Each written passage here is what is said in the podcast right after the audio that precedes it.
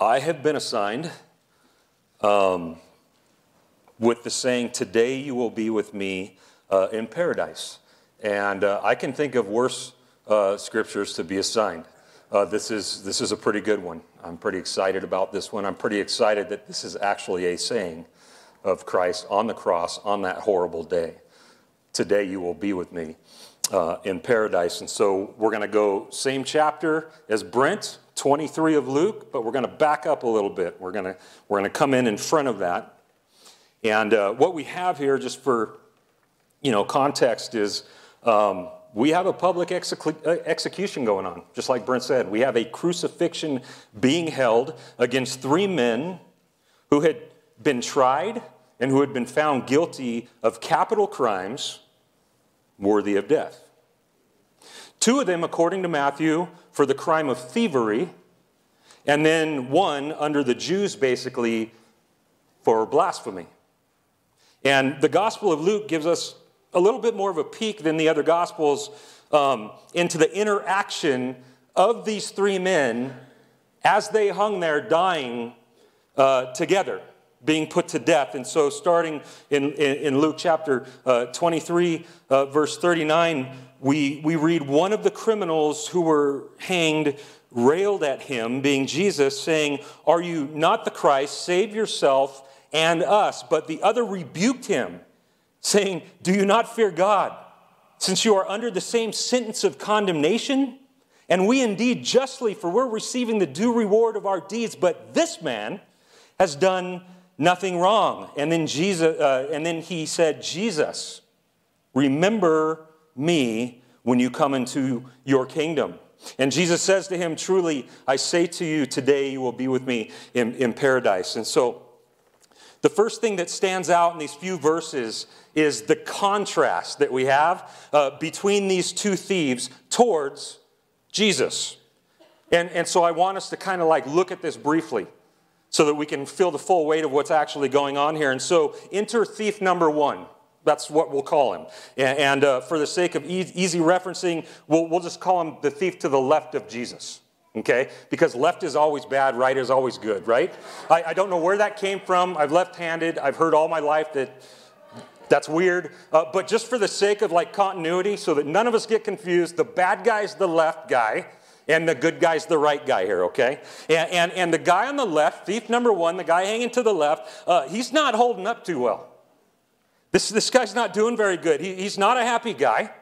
Uh, he's not a sympathetic guy about what's happening. Uh, he's not, I think we could say, a repentant man. There's no, there's no contrition going on, there's no humility. This dude's angry. He's mad.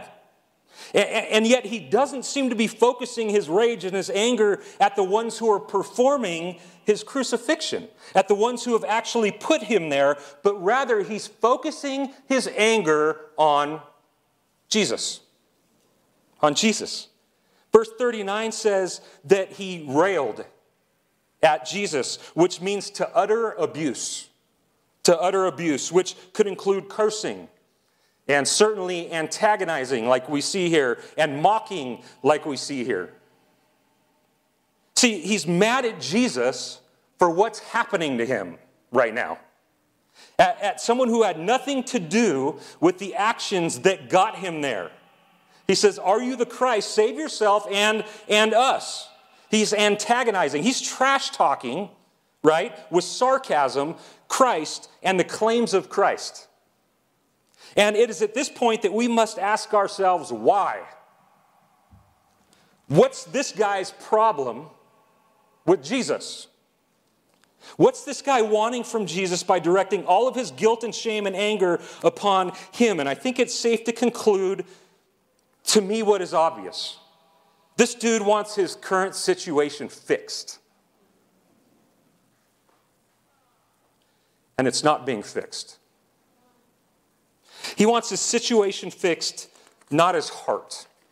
This is self preservation that's going on here. He's wanting a way out of his current predicament, not a way into forgiveness, reconciliation, right? In other words, he wants his life fixed, not his soul, not his sin.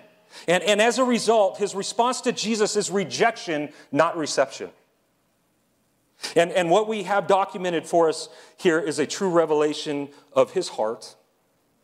Thus, the eternal, it would seem, state of the thief on the left. Inner thief number two, the thief to Jesus right. There's a whole different vibe, a whole different vibe coming out of this guy, isn't there? Right? Uh, not only is he not railing against Jesus, he's going to bat for Jesus. He's going to bat for him. He, he's going, hey man, talking to the other thief, like the one you're ripping on right now is in the same predicament that we're in if you haven't noticed. Like, like he's in a tight spot too, right? Only we deserve to be up here, he doesn't. Now, this is super curious to me um, in and of itself that this stranger would be playing this angle and sticking up for Jesus. But it's not as surprising as the bombshell that this guy drops next.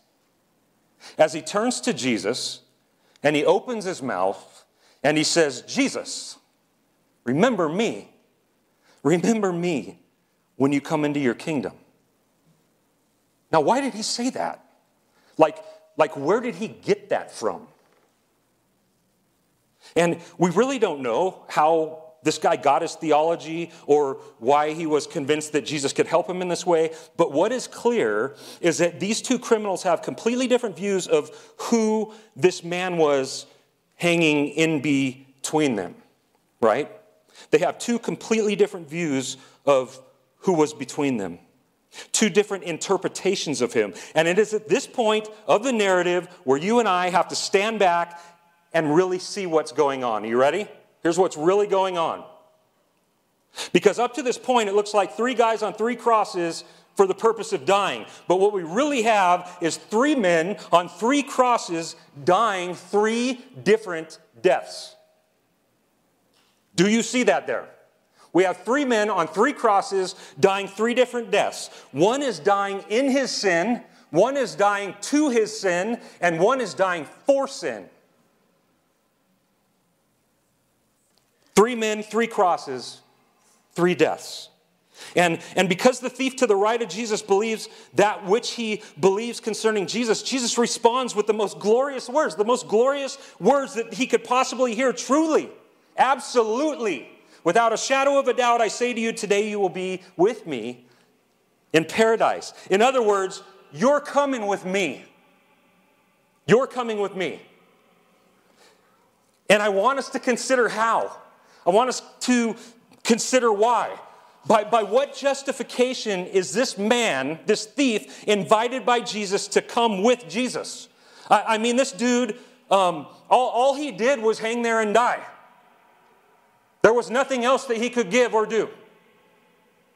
That's all he had to offer. So, so how is it that in this short moment, with these few words, this guy would be granted access into the eternal chambers of God?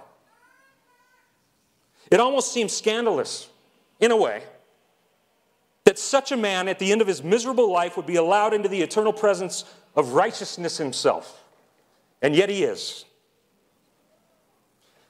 Consider this this thief has no time to clean himself up. No time. He had no time to be a good person. He had no opportunity to perform any, any good works. He had no opportunity to read his Bible, to know his scriptures, to go out and love others, to share Jesus with others, maybe even to feed the poor. No chance to do any of that. No time to return to all those people in his life that he stole from and that he took from and that he hurt to make amends to say to them, I'm sorry. No opportunity to walk into a church and attend a church service like you and I are doing tonight. He would never be a part of something like this. No opportunity to serve others in ministry, no time to put money in the box. He would never, ever give a penny to the church. No opportunity even to get to water so that he could be baptized. He can't even do that. I mean, there is no moral resume that this man ever had a chance to build or put together to offer to God. Nothing. Nothing. And he, he, he's all he's able to do is, is hang there and die, fully broke, fully powerless, fully exposed in all of his guilt, shame before the world and before God. And Jesus says to him, Today you will be with me in paradise. This is an amazing thing. How can this be? How can it be that he should receive a full pardon with all the full benefits of a kingdom citizen at the end of his miserable life? Here's how faith alone in Christ alone. That's how. We, there's nothing else here in this text that you, that you and I can grab onto or point to. That's all he has. Faith alone in Christ alone gained him entry. I want us to understand that the story of the thief on the cross is not an exception to how one is saved, it is the rule to how all of us are saved. This is what it looks like right here. We all come to Jesus with nothing, and then we leave with everything by grace through faith in Christ alone. Amen? Amen? Jesus assures the thief on that day that he was coming with him to paradise, right? Uh, what is this? Is a, is a good question. And actually, you and I could probably uh, spend hours and hours and hours talking about this because it's so kind of cryptic and mysterious in the Word of God, and there's kind of some different views on this, but we'll try to keep it simple. Um, for many of us, paradise is a tropical beach. Right? Uh, I think of Maui. I was there a few years ago with my parents. They were nice enough on their 50th anniversary to pay for me uh, to go to Maui with them, because uh, that's the kind of son I am right? Uh, so, so for their anniversary, they, they were graced with my presence in Maui. And it, and it did feel, it did feel uh, like paradise. It kind of felt like what you know people say it is right uh, i think when we think of paradise like that we think of perfect temperatures perfect skies perfect water perfect sand perfect palm trees perfect setting perfect drinks you know like the ones with the little umbrellas in it uh, and no bugs like that's paradise right for a lot of us the Greek word that's used here by Jesus is paradisos, and it literally means a park. It specifically means an Eden. An Eden. And that, that probably takes your brain into all kinds of different things right there, which we cannot get into tonight. But go home and have fun with it, right? It literally tra- translates to a place of happiness.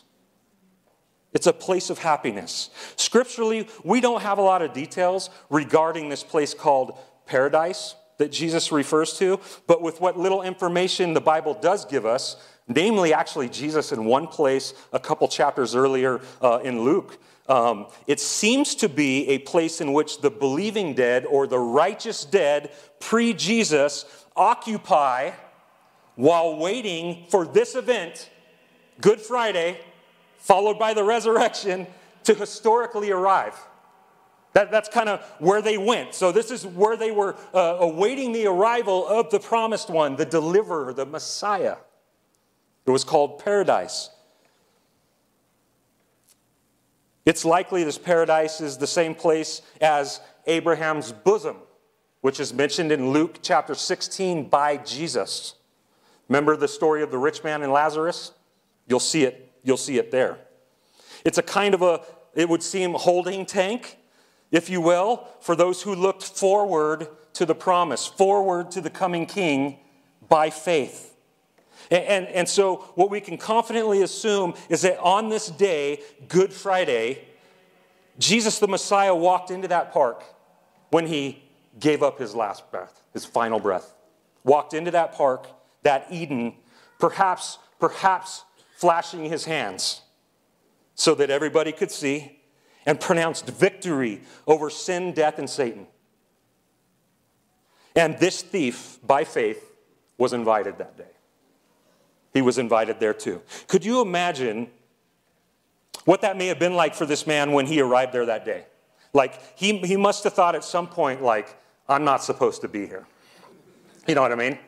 Like going from where he just was to where he is now, like, I'm not supposed to be here. That's the way I felt just in, when I was in Maui, in paradise, right? Earthly paradise. Like, I remember going through this resort that was just so posh and so ridiculous and so flashy that I thought, like, these people don't know who I am, right? Like, if they did, they wouldn't let me walk through here. You know what I mean? And yet, here I am. It must have been kind of like that for this guy. I want you to think about how foreign, how new, how fresh, how radically different this place would have appeared in contrast to what his setting was like in his final moments of life, just a moment ago. Right? It would have been a shock. How many, how many Alistair Begg fans do we have out here? If you don't listen to Alistair, do yourself a favor, go listen to the guy. Like, not only is he a rad theologian slash Bible teacher, but um, his Scottish accent is half of the point. It makes everything that he says and preaches better. So, so go, go, and, go and listen to this guy. But Alistair Begg tells this, this, this cute little imagining of what it must have been like for this thief when he walked into paradise that day. And I may kind of put my own spin on it, but this is really a, an Alistair thing, not, not, a, not a me thing. So we have this thief, and here he is. He's walking into paradise that day, and he's, he's walking into the middle of the company of the faithful dead. Not the Grateful Dead, the Faithful Dead, okay? Um, two, dif- two different things. And, and, so we're talking like all the big guys and all the big names, and even the names that we don't know that looked forward to Christ as their only hope, right? And so you would have like Abraham there, and you would have like Joseph there, and David and Isaiah and all these people. And let's just imagine like these guys right here, like walked up to this thief when he enters paradise. Like Abraham walks up, and maybe a couple of these other guys, and they're like, Who are you? You know? And he's like, like he doesn't even know what to say. He doesn't even know how to like respond to these guys. And they're like, What are you doing here? And he's like, I don't know. Like I like I I got nothing, you know? Um, and, and, so maybe they start thinking to themselves like it must, it must be what he knows like what he understands theologically so like what's your view on justification by faith or what, what's your like may, maybe even like what's your view on penal substitutionary atonement since you just like had front row seats to it, you know? Uh, like, what do you know about that? And the, dude, the dude's like, got nothing. And they're like, what are, what are you doing here? How did you get in here? And, and, and it, it's possible that in frustration and honesty, he, he finally just gasps and says, All I know is that the man on the middle cross said I could come.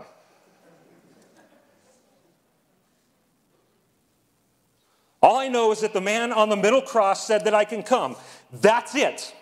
That's like all that this guy would have to fall back on. And you know what? At the end of the day, that's all you and I have to fall back on, too. Like when, when we go into the presence of God one day, and it's kind of that old saying, like if someone stops you at the gate and asks you why they should let you in, like, like this is it. This is really it. The, the guy on the middle cross said that I could come. Because I don't know what else to say. I, have nothing else in my pockets that I can reach down and dig out of there and show them so that they'll let me in. I have nothing, and you have nothing other than Christ. That's it. Period. We do not have a moral resume that we can scrape together before or after conversion, but simply that the man on the middle cross said that we could come. And he, you know what? He, he's allowed to make that call. Like he, he earned the right to make that call. He earned the right, as unfair as it may have seemed to somebody looking on at this thief that knew this thief. Maybe it was someone that was a victim of this thief that's, that's looking and seeing Jesus say, You know what? You're good.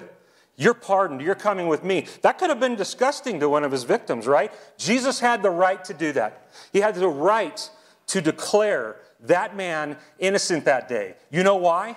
Because what Jesus was doing as he was hanging on that cross was not just dying, he was actually paying out his right. He was buying, he was purchasing the guy next to him, and you, and me.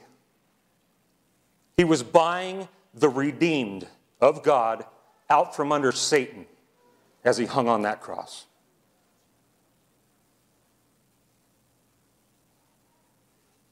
And so here we are tonight, right? A chosen race, a royal priesthood, a holy nation, a people for his own possession, just like this thief, here to proclaim the excellencies of him who has called us out of darkness into his marvelous light. This is why this Friday is good. In fact, to say that it's good is an understatement. It's so, it's so weird to me still to refer to the bloodiest, most violent, most horrible, most corrupt, most wicked day in human history and call it good. Like, that's just a weird thing. But the truth is, to call it good is an understatement. Because on that day, 2,000 years ago, by the grace of God, at the expense of his son, you and I were granted access into his eternal Eden. Access to the side of Jesus forevermore. And the only question that really matters in this life, I don't care who you are or if you grew up in church or what you've done, I don't care how far down you've gone. I don't care what flavor of sin you've had or how weighty that sin is. There is only one question that matters Are you the thief on the left or the thief on the right? That's all that matters, is that you answer that. And I would implore you tonight do not walk out of here without settling this within yourself and before God. Which thief are you? Because you're one of them. And Jesus is the one that makes the difference. Have you died to your sin, or are you going to die in your sin? Nothing is more important than this. Because the bottom line is that paradise is wherever Jesus is. And if we are to be found where Jesus is, we must come and die. That's what he's invited us to do. That's how we live. We die. We die to ourself, we die to our sin, that we may truly live. For those of us who hang to the right of Jesus, you know what one of the first things that we're going to do when we get there is? We're going to eat. Some you were expecting something more spiritual than that. Jesus liked eating. We're going to eat when we get there. We're going to be super hungry, and I hear that the food is going to be really good. And Jesus says that He's waiting for us right now to have that meal, to have that supper in a new way in His Father's kingdom. And so until we get there, until that moment arrives, we do what we're about to do now to remember why you and I are granted access into paradise. And it's because of his body and his blood and nothing else.